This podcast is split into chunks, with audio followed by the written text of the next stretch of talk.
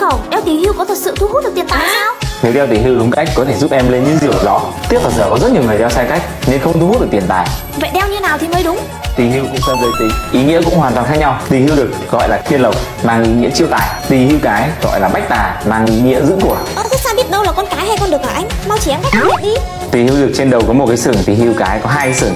Đầu nghiêng về bên trái là chiêu tài, nghiêng về bên phải là giữ của. thế khi đeo còn chú trọng điều gì vậy Thứ nhất, đeo tỳ hưu cần đeo bên tay trái, trái vào phải ra. Đầu nhất định phải ngược với hướng ngón tay út, ngụ ý là tứ hướng phát tài, sức sống mãnh liệt.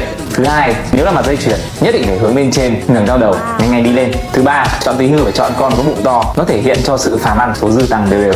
tỷ hưu làm từ chất liệu nào là tốt nhất Chưa bàn tới chất liệu nào tốt nhất, nhưng không nên mua tỳ hưu vàng.